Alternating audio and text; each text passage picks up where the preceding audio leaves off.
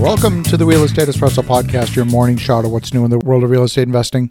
I'm your host, Victor Menasce. On today's show, I'm sharing with you a conversation on the Commercial Real Estate Investing Mastermind. On this particular mastermind, we share some of what's going on in our own personal investment world for the benefit of other members in the mastermind.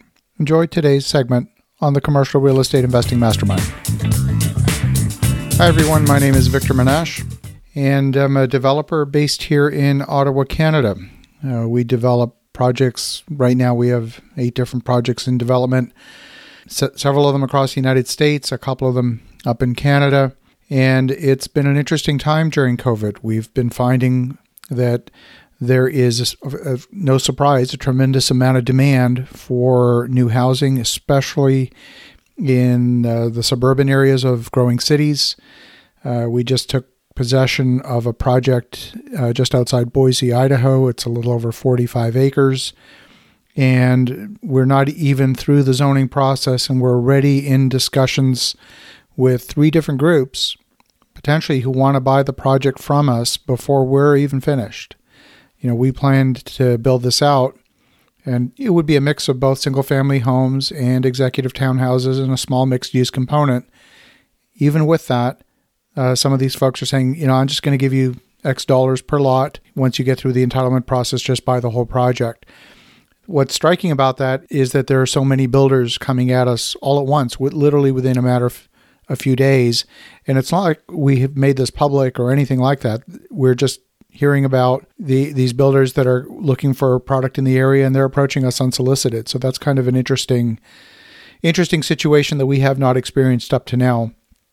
So we're evaluating those offers and seeing if a quick exit where we make a decent profit is what we want to do, or if we want to actually go build it out and make even more money. But neither neither is a bad outcome. So that's one that we're definitely dealing with.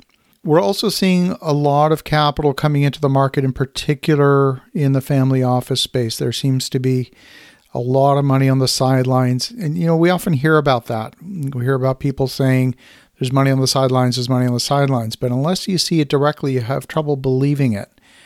And I can tell you from firsthand conversations that we've been having with three family offices right now, each with an extraordinary amount of money, far more capital than we can even put to use, uh, that are looking to deploy capital this year uh, in very, very large quantities. And they just have to put that money to work. And they can't find it, they can't find the product that they're looking for, and they recognize that in order to deploy that capital, it's going to mean building new product. So we're positioning ourselves as the team to go do that for them, almost like their own captive team, and busy negotiating terms on how that can happen. So it's kind of an interesting place to be. It's a a little bit of a different environment because when you're dealing with a single investor, uh, they carry a lot of weight. Obviously, it's like it's like the supplier that gets Walmart as a customer. You say, "Oh yay, we got Walmart," and at the same time you go, "Oh shoot, we got Walmart," because they carry all the leverage. So it's a little bit of that situation. You know, obviously we have some decisions to make, and then finally we are working on a project that has been off market, and I urge the folks listening to this to look at other opportunities like this. They they do exist.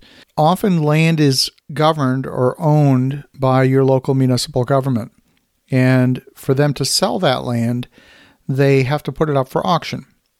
But they can often lease the land without doing that. And you can simply by getting in discussion with your local municipality, put a proposal in front of them to lease the property, negotiate a lease. It all happens behind the curtain, so to speak, and you can often find opportunities that are literally off market to build extraordinary product in great locations. And these are opportunities that are hidden in plain sight. We're working on one ourselves right now that's a 25 acre, 26 acre project. And it's going to be extraordinary. We're not, you know, announcing anything yet, but because it's not approved yet. But as soon as it is, I mean, it's literally there's nothing else like it in the city. So we're very excited about that, and excited that, like I said, it was just hidden there in plain sight, and that's the part that's so remarkable. So that's uh, that's it for me. So that, folks, was me introducing myself to some of the other members in the mastermind. If you're not part of a mastermind, I strongly urge you to become part of one. Masterminds give you the opportunity to exchange ideas, to get input, feedback, and perspective from other folks that are in the same line of business as you without necessarily giving up a competitive advantage. As you think about that, have an awesome rest of your day. Go make some great things happen. We'll talk to you again tomorrow.